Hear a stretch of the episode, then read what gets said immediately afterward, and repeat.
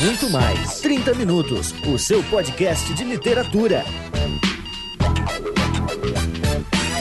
Sejam bem-vindos, leitores e leitoras, a mais um 30 Minutos, a meia alucinógena de literatura. Na apresentação, Vilto Reis, editor e idealizador do site Homo Literatus, e junto comigo, a presença dela, que é a responsável por esse tema, Cecília Garcia Marcon, é quem vocês devem pegar na saída. Vocês parem, porque hoje é 1 de abril e só num dia da piada que a gente faria um podcast tão avacalhado como esse. O fight é John Green contra Nicholas Sparks. Sim, patifaria contra patifaria vezes dois. Vejam os nossos comentários e rachem de rir, porque é só piada e só tiração de sarro. Então venham com bom humor e venham descontraídos, porque vocês sabem, a gente não veio aqui pra falar bem de ninguém. Junto conosco, ele, que tá de pé quebrado e totalmente away, tá em outro planeta, tá o quê? Rumo ao Alasca, Jefferson Figueiredo, co-editor como literado. Gente, eu tenho três comentários sobre o que vocês vão ouvir. Vocês vão ver o lado vilto da Cecília, vocês vão ver que o mundo dá sinais de quando não é pra fazer uma coisa, e vai ter o Milhouse. Sim, o Milhouse é amigo do Bart dos Simpsons nesse cast. O resto é o resto, cara. Nem, nem que se eu tivesse ouvido o sapo, eu teria ouvido o que eu ouvi, gente. Então ouçam esse cast, por favor.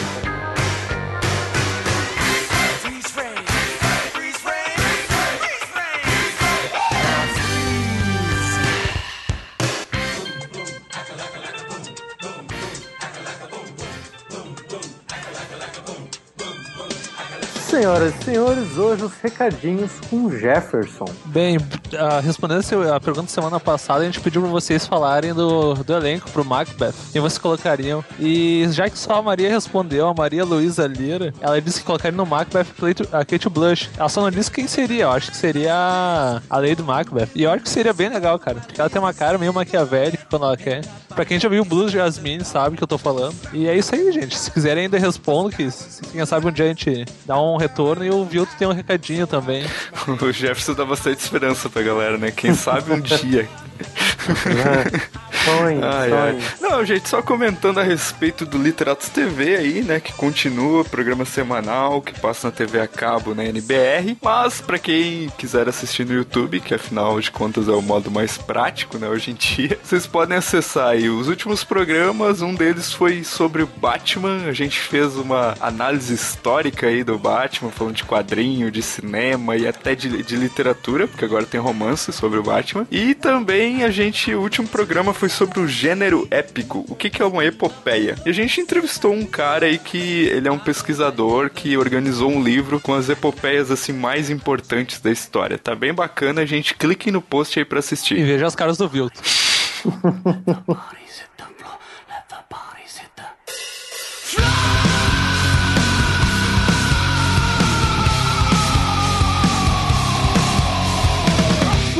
minha gente, dia 1 de abril, mas não é pegadinha. Nós vamos falar desses dois grandes autores da literatura contemporânea, pós-moderna, né? Nicholas Sparks versus John Green. Mas a gente vai tentar não faltar com respeito com os leitores que gostam. Eu, pelo menos, vou tentar, né? Já tô me desculpando aqui no começo porque a gente vai tentar apontar coisas que a gente viu nesses livros, nas obras desses autores e características desses autores. E a Cecília tá mega empolgado para falar aí de um dos seus autores preferidos, né? Se não ou mais, né? Se não a pessoa que eu mais gosto no mundo, depois do meu pai, da minha mãe, e do meu marido, da minha cachorra, e dos meus alunos, e do Vilto, e do Jefferson, e do Gustavo, e... que mais? E dos meus chefes, aí eu acho que depois deles, todos vêm os Nicholas Sparks. Acho que sim, tem razão. tá, então uma coisa, Ceci, você acha o Nicholas Sparks bonito? Não, não acho. Já me perguntaram isso, sabia? Falando, nossa, mas ele é tão charmoso. Não, nem isso eu consigo achar, cara. O John Green é uma gracinha. Olha só. Cecília se revelando nos momentos. Ele é bonitinho, gente. Ele é bonitinho, mas e daí? Foto dos dois tipo... no post, cara, pra ver a Cecília sensualizando. Se quiserem fazer montagem dela com os dois, façam à vontade, cara. Gente, é claro que eles não chegam no chulé, não chegam na craca fedorenta do meio dos dedos do Jack Kerouac, entendeu? Porém. Ah, pior que eu vou ter que concordar, cara. Eu vou ter que concordar, cara. Eu acho o Nicholas Sparks muito broxante de olhar pra eu ele. Eu tô olhando pra enfim. foto dos dois, eu não sei qual dos dois é mais broxante, cara. Não, com Eu certeza o o John Green ele tem cara de que pelo menos é, vai ter, ele tem cara de que vai soltar uma piadinha nerd a qualquer momento, não é? Isso é, tem, tem lá seu charme. Agora o Nicholas Sparks ele tem cara do tiozão do churras, que vira e fala assim: o importante é você se sentir amado e amar, entendeu? Ele tem cara do tio do churras que encana na pessoa solteira e começa a, jogar Augusto Cury em cima dela, assim, ó. Flá. Não, cara. Eu olho pro Nicholas Sparks, cara, e vem na hora na minha mente aquela, aquela descrição que o Jo- João Baldo Ribeiro faz na Casa dos Budas Ditosos, quando a mulher diz que é muito broxante transar com os americanos, que imagina um povo que na hora da, da transa fica gritando Oh God! Oh God! Jesus! Jesus! Eu tinha esquecido disso, cara. É genial, velho. Eu falei, putz, deve ser foda mesmo, né? Meu, sexo é algo sagrado, cara. Pô, eles estão levando o sexo ao mais sagrado pra eles. Bah, cara. Caralho. Eu olho pro Nicholas Sparks e imagino realmente isso, cara. Então, tipo, não tem como. Eu ele um cara atraente, cara. Não rola mesmo. Assim. Mas enfim, vamos falar das obras depois dessa ótima introdução a respeito desses autores. Eu queria começar elencando obras. E uma das coisas que eu não sabia até esse cast, quando eu parei pra ler um livro de cada um, que eu ainda não tinha lido nada deles, é que eu achei que eles não têm muito a ver um com o outro e eu acho até que eles escrevem pra públicos bem diferentes, né? Porque eu imagino assim, não sei porquê, cara, me desculpe, mas o público do Sparks é mais umas senhorinhas, assim, de meia idade. E o público do John Green, ele é mais teen, assim, né? É impressão minha? Eu vejo, na verdade, que você tá certo com relação ao público teen. Inclusive, o John Green, ele, ele nunca teve intenção nenhuma de, nas colocações dele, de se colocar como um cara que escreve pra adultos, né? Tipo, ele escreve pra adolescentes mesmo. Mas o Nicholas Sparks, ele escreve o quê? Pra mulher, entendeu? A mulher que gosta de amar e ser amada, a mulher que sonha com histórias de amor, com um homem que a trate como todos os sonhos dela disseram que ela deveria ser tratada e é, crescente, mais um clichê aqui, entendeu? Então ele não tem uma faixa etária, até porque o cara tira pra tudo quanto é lado. Então ele tem desde histórias que, que, que o protagonista, que a protagonista é mais velha, até histórias que os protagonistas são mais jovens, entendeu? A maioria das coisas que eu conheço do Nicholas Sparks são por causa das adaptações pro cinema. Livro eu não li tanto dele, não. Até porque eu não sou obrigada. Mas.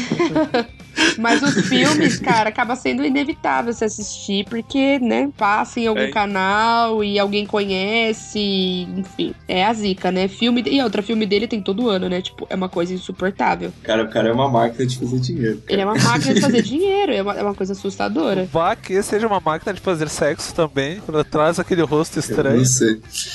Cara, v- vamos falar das histórias, cara. Eu, eu cansei de conjecturar sobre a sexualidade do Nicholas Sparks. cara. Daqui a pouco surge uma teoria da conspiração que ele é homossexual. Por também. que teoria da conspiração, cara? Pô, cara, deixa o cara ser feliz. então, é, uma coisa que eu queria falar também sobre isso que a Cecília comentou da, do homem, né, na obra do Nicholas Sparks, cara. Eu, eu acho que ele tenta fazer contos de fada, assim, sabe? E tipo, primeiro, são homens que não existem. Desculpem, mulheres. Nenhum homem, cara, passa uma vida toda esperando por uma mulher, assim. Olha que, cara, eu conheço uma história que é a dos meus pais, né?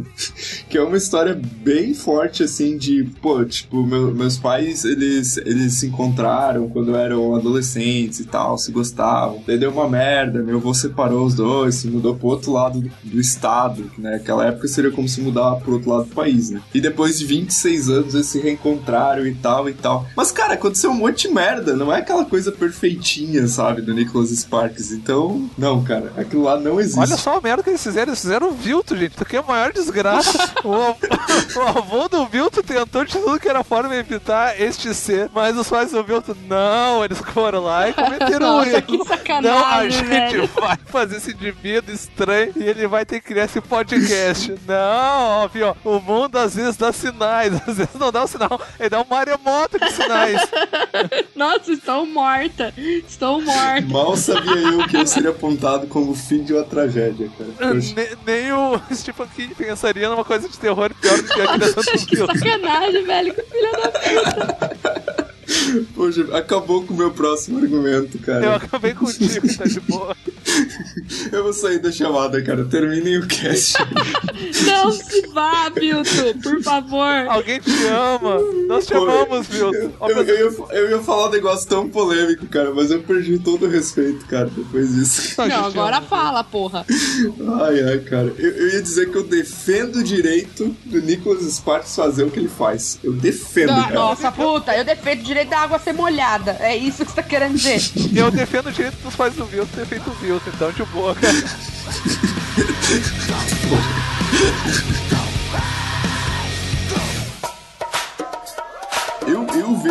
espero da literatura não é um retrato da realidade, entendeu? O que eu espero da literatura é uma idealização. Então, digamos assim, por mais que eu não concorde com a idealização ou que aquela idealização do Sparks não sirva pra mim, eu acho que, cara, as pessoas têm. Se elas gostam, elas têm que ler mesmo Sparks. Eu estou, estou assinando embaixo das pessoas que leem Sparks. Mas é claro, né, meu amor? Quem quer ler, pronto, né? Assim, ó, eu vou contar agora a minha história com o Nicholas Sparks. Eu acho que eu nunca fiz isso. Eu já disse em um outro podcast que quando eu era mais jovem, até uns 15 anos de idade, eu lia bastante tranqueira, assim, eu não, não, não era próxima do cânone, na verdade. Até os 15. Aham, tá, continua. Viu o que o Jervis falou? Tá, continua. É, então, eu queria entender o que, que ele quis dizer, como se hoje o que eu lesse não fosse cânone, é um cara patético. É, e aí... O cara não se preparou pra pauta, o cara cagou no nosso rolê e fica aqui. Vai a merda, Jefferson. Quem tá perdendo é ele que não leu o Sparks. Nossa, com certeza, né? Puta. e aí eu lembro que assim. Que, eu, eu cheguei a assistir? Primeiro eu assisti o Um Amor pra Recordar. Assisti Um Amor pra Recordar. Gente, o tanto que eu chorei vendo esse filme. O tanto. Meu pai Tá chegou. Eu aluguei, eu não sabia que era Nicholas Sparks, não tinha nem ideia, não sabia nem do que se tratava. Aluguei, porque o Shane West, meu Deus, né? Quem não foi apaixonado pelo Shane West na, na minha geração não- foram pouquíssimas pessoas, né? Ele era o, o gatinho da época, assim. E ele, nossa, é. nossa, que bonitinho. É o carinha do, do Amor pra Recordar. E ele fazia o IAR também, que era o plantão médico. Fazia um médico muito daorinha lá tal. Então eu falava, nossa, que legal, né? O Shane West, bonitinho, tá lá, filme dele, vamos ver. Gente, eu aluguei esse filme e meu pai chegou em casa, tipo, aluguei no sábado à tarde e assisti. Cara, a hora que meu pai chegou em casa, tipo, ele tinha ido no mercado, ele chegou, eu estava, tipo, desmaiada no sofá, largada, tipo, chorando, meu Deus, não, não. E meu pai, que que é isso? Tira essa merda aí. Você precisa ficar chorando desse jeito, não assiste. Aí ele. a, a, a, pra- a- pragmática do papi, né? E eu, nossa, eu, aí, né, adolescente, assisti aquilo em looping. Meu Deus, meu sonho era assim, ó. Aí é que vem a minha crítica à parada, entendeu? O meu sonho era ter um daqueles caras que fizesse absolutamente tudo por mim, que me aceitasse, aceitasse exatamente do jeito que eu sou, mesmo eu sendo a nerdzinha estranha da sala. Aquela parada muito louca que mexe com assim, vai, no, vai na tua insegurança mesmo, né? Aí passou um tempo, aí eu comecei a ler outras coisas e tal. É, e aí eu, eu cheguei a entrar em contato com o livro do Um Amor pra Recordar, que é relativamente diferente do filme. Aí eu já tava, como eu tava nessa, nesse processo de transição, de, de ler outras coisas, eu achei o livro um pouco estranho, a forma que ele contava algumas coisas, tá? Mas não era, não era uma parada que me desse raiva como eu tenho do Nicholas Sparks hoje. Aí passou um tempo e fui estudando inglês, e no inglês eles passam esses livros pra gente ler. E aí eu li o Diário de uma Paixão, que aí é outro, né? Outro filme que, meu, nossa, como Outro assim? clássico, né? Nossa, o cara, velho, a nega teve Alzheimer. E o cara, ele lia as histórias pra ela, pra ficar cinco minutos dançando com ela. Isso que é amor de verdade, velho. Isso aí é uma bela numa pataquada. E aí que eu comecei a pensar de uma forma, tentar pensar de uma forma um pouco mais crítica com relação a isso. É claro que idealizar, é claro que não ser próximo da realidade não é um problema. Mas eu acho que a partir do momento que você cria, que você cria construções tão batidas, você força todo, assim, todo mundo que lê esses, esses livros e curte, fica esperando essa pessoa que não existe. Então esse livro ele acaba sendo um passaporte pra frustração, entendeu? É claro que outros livros também podem ser, mas eu acho que de alguma forma ele reafirma a mulher frágil, que sempre depende do homem pra resgatar ela, sempre depende de um homem pra fazer ela ser vista como alguém que vale a pena, sempre depende do aval de um homem pra ser vista como bonita, como forte, como inteligente, como determinada. E o cara fica com toda a responsabilidade de fazer tudo isso dar certo e ainda ser bonito, gostoso e bom de cama, entendeu? Posso adicionar algo ao, ao que a Cecília contou? Sim. Eu vou contar uma história real que o Nicholas Sparks já, já, pelo menos em Porto Alegre, ele já causou uma separação. Na verdade, não foi em Porto Alegre. Foi em Eldorado do Sul, uma cidade do lado de Porto Alegre. Eu tenho um colega meu de faculdade, o Eduardo, se ele estiver ouvindo, um abraço. Que ele tem, ele tem uma mulher, atualmente eles estão juntos de novo, mas antigamente ela era muito leitora de Nicholas Sparks. E ela fazia exatamente isso que a Cecília acabou de falar. Ela idealizava coisas assim. De faço minhas palavras da Cecília. E o Eduardo é um cara muito sério, cara. Ele estuda os Lusíadas, ele é um cara classudo. O meu, o, vocês imagina, imaginaram o casal, né? Imaginaram o fim da ópera. chegou um belo dia, ela com aquele amor de, dela, a Nicholas Sparks, chegou nele e pediu algumas atitudes em relação a ele ser mais carinhoso com ela, ele tomar as rédeas do relacionamento. Sabe o que ele fez? Mandou ela pastar. Ela foi com os seus Nicholas Sparks, se separaram. Depois de três meses, ela viu a merda que ela fez da vida dela. Ela voltou, eles voltaram ao relacionamento, mas meu amigo colocou uma coisa: ela teria que doar todos os livros do Nicholas Spark pra biblioteca municipal. Mas a melhor parte ainda está por chegar, gente. Chegando lá, no belo dia, num sábado ensolarado, eles foram doar os livros do Nicholas Spark pra biblioteca lá de Eldorado do Sul, biblioteca municipal. A bibliotecária do lugar disse: Não, valeu pelos livros, mas a gente queria livros, não Nicholas Spark. e, ela, e ela disse: Tá, eu vou aceitar porque a gente pode vender isso como papel, mas como livro, eu, como bibliotecária, eu tenho certas responsabilidades. Eu tenho certas responsabilidades, tipo. Gente, isso não é uma piada, isso Nossa, é uma história cara. que aconteceu com uma pessoa que eu conheço. Ou seja, esse tipo de construção que a Cecília falou, ele pode ser bonitinho no primeiro momento, mas, gente, não dá certo. Isso ferra muito. Isso pode dar certo se, se ele for quebrado logo. Tipo, aquela coisa, quebrar a ideia do Papai Noel, do Coelhinho da Páscoa, que tu acredita um tempo, depois, pá, tu dá passa por aquele choque de quando tu é criança. Mas tu vive muito tempo dentro disso, gente, isso causa dano sério. E eu não tô brincando, gente. É muito legal tu criar aquela ideia idealizada, mas tu idealizar demais e por muito tempo pode ferrar a vida das pessoas. Uma das coisas que as pessoas já me perguntaram é: ah, mas qual é a diferença, por exemplo, que existe entre o, um herói do Nicholas Sparks e o Sr. Darcy? Que eu acho uma pergunta até pertinente num primeiro momento. É assim, ó. Primeira coisa, é,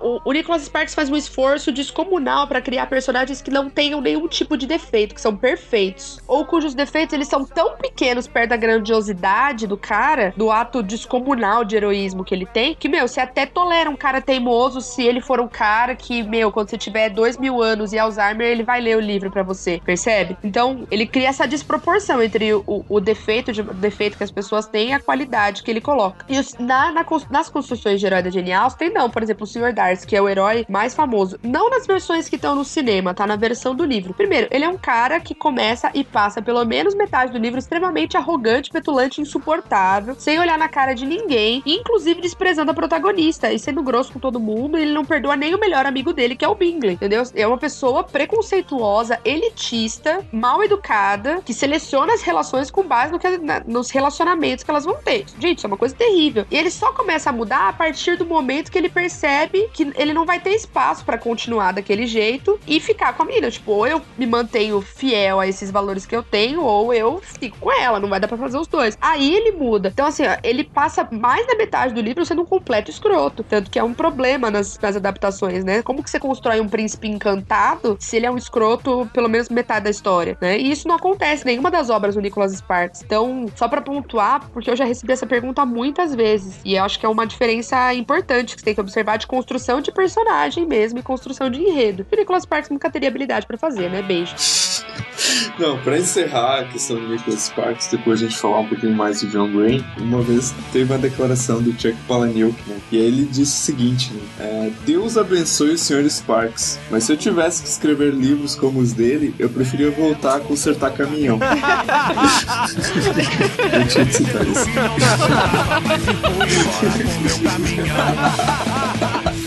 Foi embora e me deixou aqui. Foi embora e me deixou aqui. Quando eu acordei e vi meu caminhão não tava mais e nunca mais na vida eu vou dormir. Eu que tinha até tatuado o nome dela.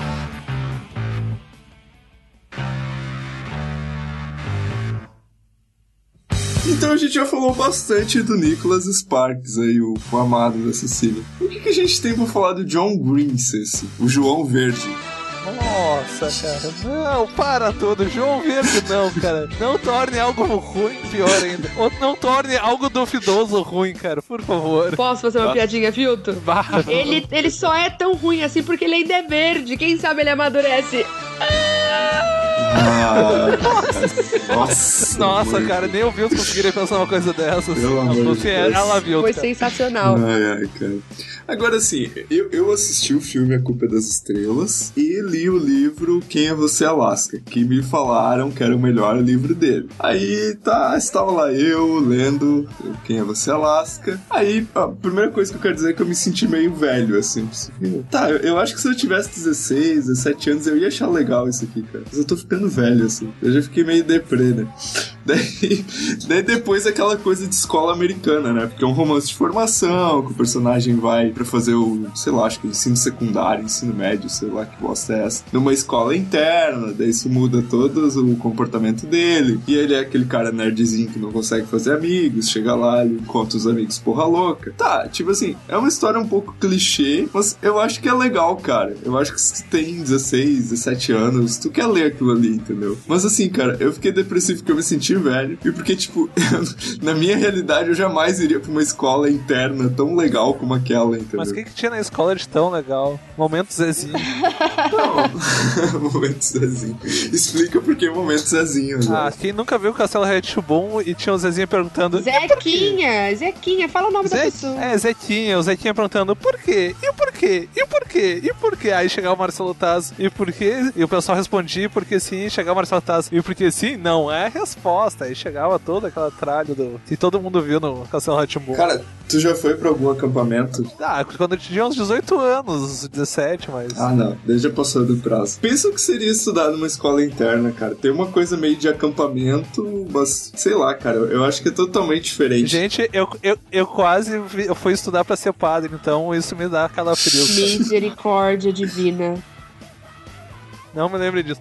Eu quase virei padre em algum momento da minha vida entre os 10 e os 12 anos por ideia da minha mãe. Imagine este ser padre. Agora eu entendi porque tu é ateu, cara. Agora tudo fez sentido. Fuck. O Vilto tá cagando de rir da desgraça do nego. É assim esse cast. Pera aí, vamos voltar porque é você Alaska, cara. Tá, beleza. Já falei de umas coisas, né, sobre o livro. Mas daí surge a tal da Alaska. Peraí, peraí, peraí. Alasca não é o lugar? Não, é uma guria. Ai, porra, cara, isso já quebrou metade da minha expectativa do livro, mas criou outra. Ele conseguiu jogar com. Ó, ó, eu, vou dar um, eu vou dar um ponto sem ter lido pro John Green nisso, cara. Não, eu, eu, eu não vou dar spoiler sobre coisas importantes do livro, mas é.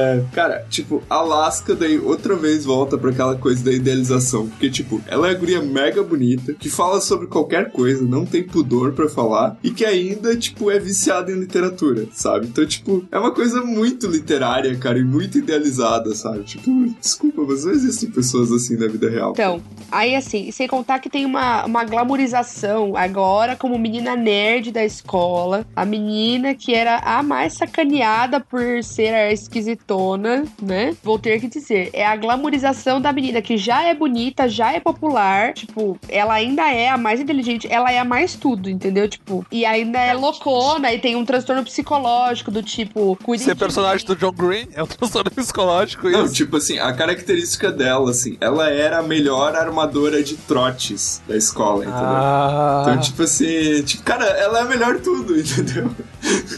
Mas assim, ó, o livro, lá uns 60% do livro, tipo, até ali, ah, beleza, é um livro normalzinho. Daí acontece a virada que torna o livro um pouquinho interessante, cara. Então, tipo assim, eu realmente no final não achei que era um livro ruim. E ainda ele cita o general e seu labirinto do Gabo. E não só cita, assim, tipo, usa uma ideia que tem lá no livro e repete, daí ela se conclui no final, etc, etc. Não, assim, ó, eu acho que em termos até de, de escrita, porque, tipo, eu- existe mais química, por exemplo, entre a Alaska e o. Eu li inglês. Ai, eu li inglês. Oh. Ai, desculpa. Eu sou cheio. Você não leu o Proust em francês? Você tá cagando na minha cabeça, ô, se liga. Ó, ó, ó, ó, ó, ó, o respeito, ó, o Ah, você respeito. lê no original também. é que eu tenho uma política. Se for pra eu ler um livro porcaria, eu leio em inglês, que aí pelo menos eu tô treinando o idioma, entendeu? Isso, tu, tu tá dizendo que o Proust é porcaria? É isso que eu entendi, a mensagem? Não, eu falei que essa é a minha política, eu não falei que é a tua. Eita, mas... Puta, esqueci o que eu ia falar. Ah, eu li inglês, eu não lembro o nome do personagem. É o, o Pudge, que é o menino o principal. Como é que ficou traduzido isso em português? Ah, cara, tu vai rir, cara. Esse foi trazido como o coronel. Não, o coronel é o Colonel. Beleza. E o outro menino? Era o Japinha? Ele é magrelo e o pessoal chama, zoou. Em inglês é Pudge. Seria como se fosse gorducho, gordinho, bolão. Ah, é o gordo, é o gordo durante o, livro. É assim, ele é um menino mega, mega introvertido e tal, né? O, o gordo. E super apaixonado na Alaska. Tipo, totalmente desmedido o negócio, né? O cara é mor fanboy dela. E não mede esforços pra agradar e tudo mais. E a Alaska é aquela menina mega problemática, louca, chapada. E tem mais química entre essa menina louca, chapada e esse moleque magrelo adolescente do que em qualquer livro do Nicholas Sparks. Porque, olha, por exemplo, você assiste o Diário de uma Paixão, aí você vê o Ryan Gosling, que é o quê? Dono de uma beleza opressora. E a Rachel McAdams. Dono de uma beleza opressora, cara. Eu vou anotar essa expressão. E aí vê a Rachel McAdams, que é dona de uma beleza opressora também. Cara, eles dão. Eu vou ter que usar este termo. Chulo. Eles dão. Eles dão uma trepada. dão uma trepada. Que- é, O termo é esse. Não dá pra falar que eles fazem amor, não dá pra falar que eles transam. O termo tem que ser trepada. Que é, meu Deus do céu, ele fala assim: Nossa, ô louco, que isso? Na cena. No livro é a coisa Mas mais. É, é, é nível ninfomaníaca, assim? Não. Ah, Não, né, querido? Não, porque o objetivo é outro. Lars von Trier não combina muito com. É, nossa, Bah, assim, eu, eu queria ver o Lars von Trier adaptando um livro desses Socorro, cara. nossa, Socorro, cara. Ia sair um filtro, com certeza, cara. Não ia ser engraçado nem pornográfico. Nossa, que tenso. Não, assim, tem mais, tem mais é, tem química nos filmes do que nos livros de fato, porque as cenas nos livros, elas são é tanto pra ser o amor perfeito. Sabe aquela, sabe uma coisa que me irrita em filme, essas coisas? As pessoas vão transar. Aí a pessoa começa a tirar a roupa da outra em câmera lenta, do tipo, levanta a mão, ela leva 10 minutos pra levantar a blusa da pessoa da- do umbigo até o sutiã. Tipo, cara, é pa- capaz de passar horas ali. A pessoa já dormiu achando que é um cafuné. Mas não, ser uma cena de sexo, entendeu? Isso é uma coisa que me irrita. Ninguém transa desse jeito. Parem todos. Na terceira idade, talvez, mas. Não, né? não, por favor, eu tô falando do público do, do filme, que é tipo 30 anos no Eu máximo. vou ficar quieto, cara. Eu, quero- eu não quero perder toda a credibilidade com os comentários que eu fiz. Não, fala, Vilto. Qualquer coisa a gente edita, eu tô curiosa. Eu dizer que os personagens têm Alzheimer nos livros dos Sparks. Por isso que demora tanto. Porque, ah, que eu tava fazendo? Opa, pera. Ah, é, tava tirando a roupa. Ah, que eu tava fazendo é isso? Ai, que idiota. Não, assim, é, são os livros, são os livros que os personagens adolescentes, pelo menos, têm química entre si. Eu li o A Culpa é das Estrelas também. Principalmente porque as minhas alunas chegaram numa época que falaram: ai, professora, vamos fazer a leitura. Tipo, a leit vamos adotar o livro. Aí eu falei: não, eu vou ler essa, essa bironga pra conseguir argumentar, porque isso nunca vai ser um livro que a gente vai ler em sala de aula. Pô, Cecília acabando com o sonho, cara, de todos os alunos. Pô, mas peraí, peraí, peraí, tu fez eles ler a tua queridinha da Jane Austen, não vai dar uma chance pra eles, cara? Pô, nunca, nunca subestimei um aluno, cara. É sério. Pô, eles podem tirar algo de bom de lá. Da Alaska, não, cara. Eles não tem nada de bom pra tirar. Meu, uma coisa que eu já aprendi dando aula, Sério nunca isso? subestime um aluno, principalmente um adolescente, cara. Eles podem te colocar. Eu já fui colocado na parede por um adolescente de 13 anos com um pequeno príncipe, cara. Eu fiquei muito orgulhoso porque ele conseguiu fazer isso, mano. Essa é ali um voto de pra mim, confiança pra um ponto não é adolescente. esse. Pra mim, o meu principal argumento com os alunos é assim: a gente lê livros que eu vou precisar guiar vocês de alguma forma pra vocês perceberem algumas coisas com relação à linguagem, com relação ao momento histórico, com relação à estrutura. Então, A Culpa é das Estrelas é um livro que vocês têm autonomia pra ler sozinhos. Se vocês quiserem, de repente, fazer uma resenha crítica do, do livro e trazer como produção de texto da semana, pode, à vontade, entendeu? Então eu vinculo com outro tipo de, de produção, exatamente pra não, não podar os caras. Agora, fazer uma leitura guiada, que é o objetivo das aulas de leitura que eu faço, que é pegar o livro, ler, apresentar os personagens, explicar a estrutura, falar de tipo de discurso, de técnica narrativa, precisa ser algo diferenciado, entendeu? Então, na verdade, você fica criticando a Jane Austen, mas a Jane Austen dá umas discussões ótimas sobre direitos da mulher, porque você tem que levantar uns pontos do tipo, pera, por que, que é tão revolucionário a mulher ter saído andando pra ir atrás da irmã dela que tava doente? Mulher não saía de casa, não sozinha. Então, faz eles, eles co- conseguirem se colocar no contraponto, entendeu? É, e aí eu tive, tive que explicar. Então eu li A Culpa das Estrelas. Olha, aquele Augustus Waters,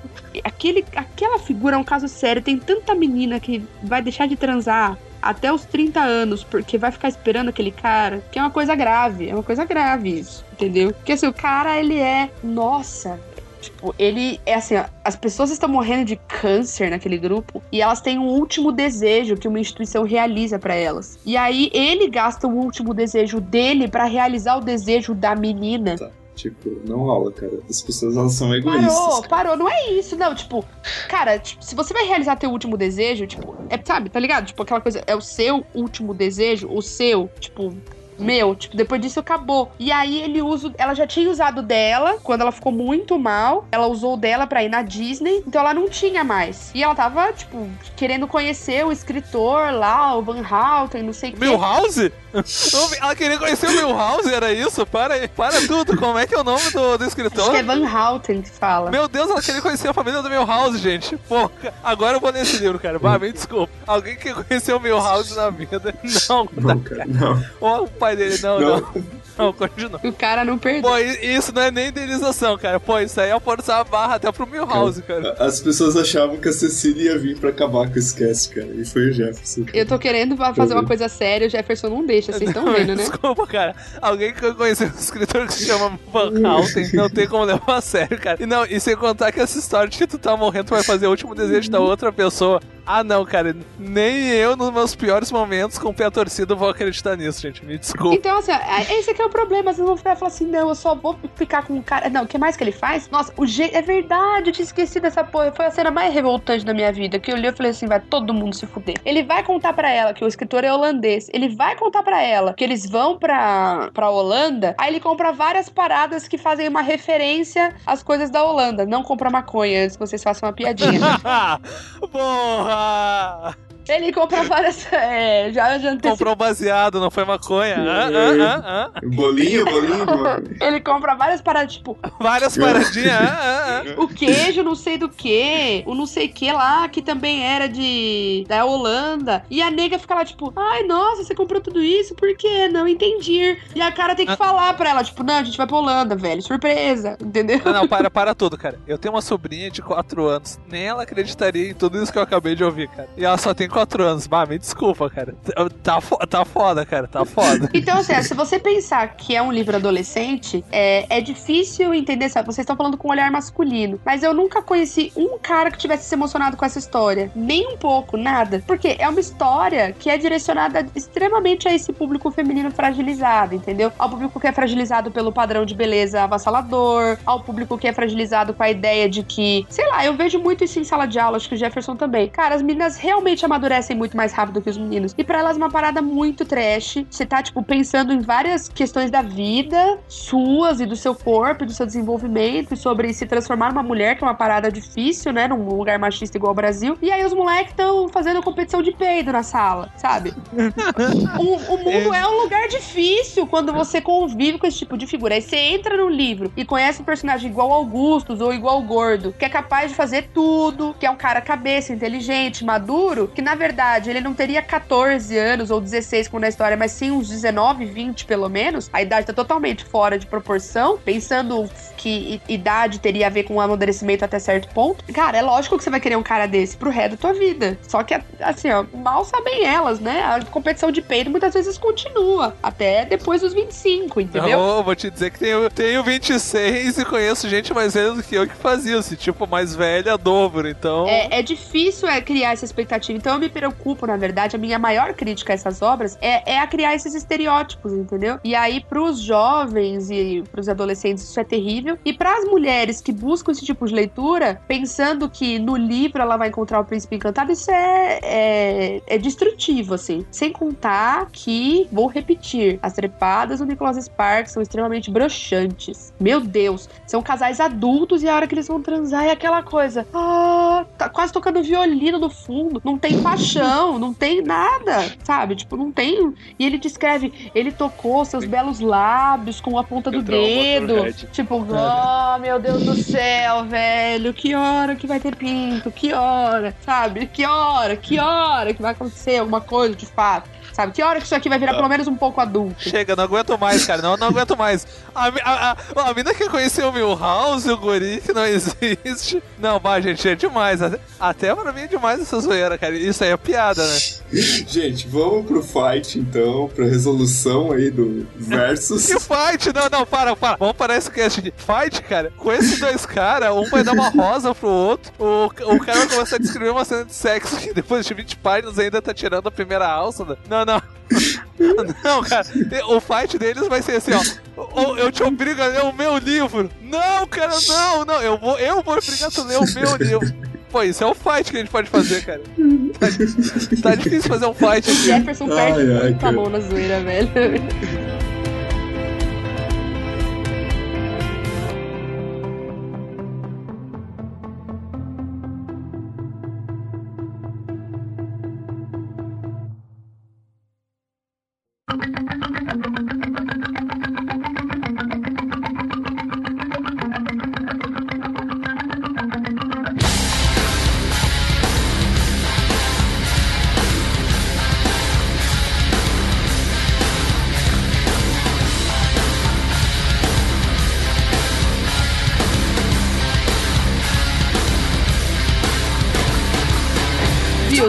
Você? O que, que você prefere? Então, cara, sem dúvida alguma eu prefiro o John Green, cara. Porque, tipo assim, o que você.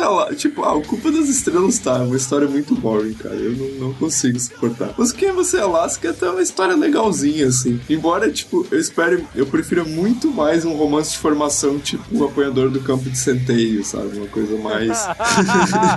Mas, cara, e, e só um último comentário sobre Nicholas Sparks, gente. Apesar de todo o idealismo, das coisas que a gente falou, ele realmente escreve muito mal, cara. Eu acho que ele nunca leu uma teoria, assim, uma linha de teoria literária, cara. Porque o que ele faz, assim, é o que se fazia no século XVIII, eu acho, cara. Que, tipo, ele tá descrevendo uma cena, daí ele vai na cabeça de um personagem, depois vai no, no outro. Cara, é um samba do crioulo doido, assim, o narrador do Nicholas Sparks, cara. Então, tipo, cara, eu fico com o John Green aí. Ah, eu fico com o John Green porque eu acho que pelo menos ele. Pra mim, pra mim a questão- além da questão da técnica de escrita do John Green ser melhor, ele, ele de fato conhece bem o, o público com que ele fala e ele escreve adequado ao que esse público consegue, espera. Adequado, mas não além, não é uma leitura desafiadora, o que é negativo, porque provavelmente esse é um leitor em formação, então essa é uma leitura que poderia ser diferente, poderia ser mais desafiadora pra estimular a galera mesmo, mas não, né? Ele não faz nada experimental, não, não chega a esse ponto. É, eu acho que o problema do Nicholas Sparks, assim, eu lembro de um trecho que eu li dele uma vez, eu nem lembro de que livro que era, mas eu lembro que a personagem, assim, ele tem uma necessidade de descrever a cena de uma maneira muito bizarra. Então, por exemplo, a personagem falou assim, ela tava jantando com alguém dentro da casa, e aí o mocinho em que ela tá meio interessada bate na porta. E aí ele bate na porta, então, ele bateu com seus nós dos dedos na porta. Tec, tec, tec. Fez um barulho assim, assim, assim, no longo mogno entalhado. Aí ela abriu a porta, abriu os olhos. Vai, não aguento mais, chega, Aí cara. Eu já tô dormindo assim, de tédio disso. Eu não posso atender agora porque eu estou com visita. E aí fala, ela disse com o polegar pra cima, por cima do ombro, tipo, fazendo o sinal pra dentro, entendeu? Velho, será que. Chega, não aguento mais, cara.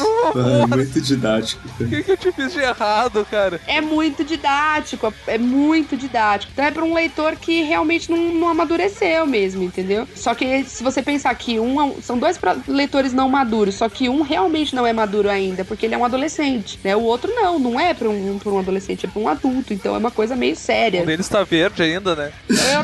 E você, Jefferson? Você vem pro lado verde da força também? Não, eu vou ficar sentado aqui onde eu tô na minha cama, porque eu não li nenhum dos dois. Vou ficar observando. Eu não sei pra se eu corro pro mato, se eu corro pro verde, se eu corro pro tiozão que tá tirando 10 minutos a blusa da, da mulher. Eu não sei, cara. Eu, eu- tá, eu, eu confesso que o Vilks fez uma boa propaganda do John Green antes do cast. E talvez, talvez algum dia eu tenha coragem de ler, cara. E, e essa história da Alaska, talvez um pouquinho, assim, bem pouquinho, assim, 0,3% me deu vontade de ler, mas. É, entendeu? Nem o- tá muito verde ainda, cara. Até pra mim tá verde, cara. E tem uma coisa terrível nos dois agora. Uma só? Tá, não, mas tem lá, uma coisa que é incomum terrível nos dois. A mania de achar que matar o personagem vai ser uma reviravolta legal no enredo. Velho, nem sempre matar o personagem é a saída. Principalmente se tu já fez isso alguma vez na tua vida. Se você só faz matar os personagens, do tipo, puta, que casal legal. O cara tá apaixonado, a menina tá apaixonada, a família já permitiu, ninguém tá doente. Ah, vou fazer um deslizamento de terra então. É assim.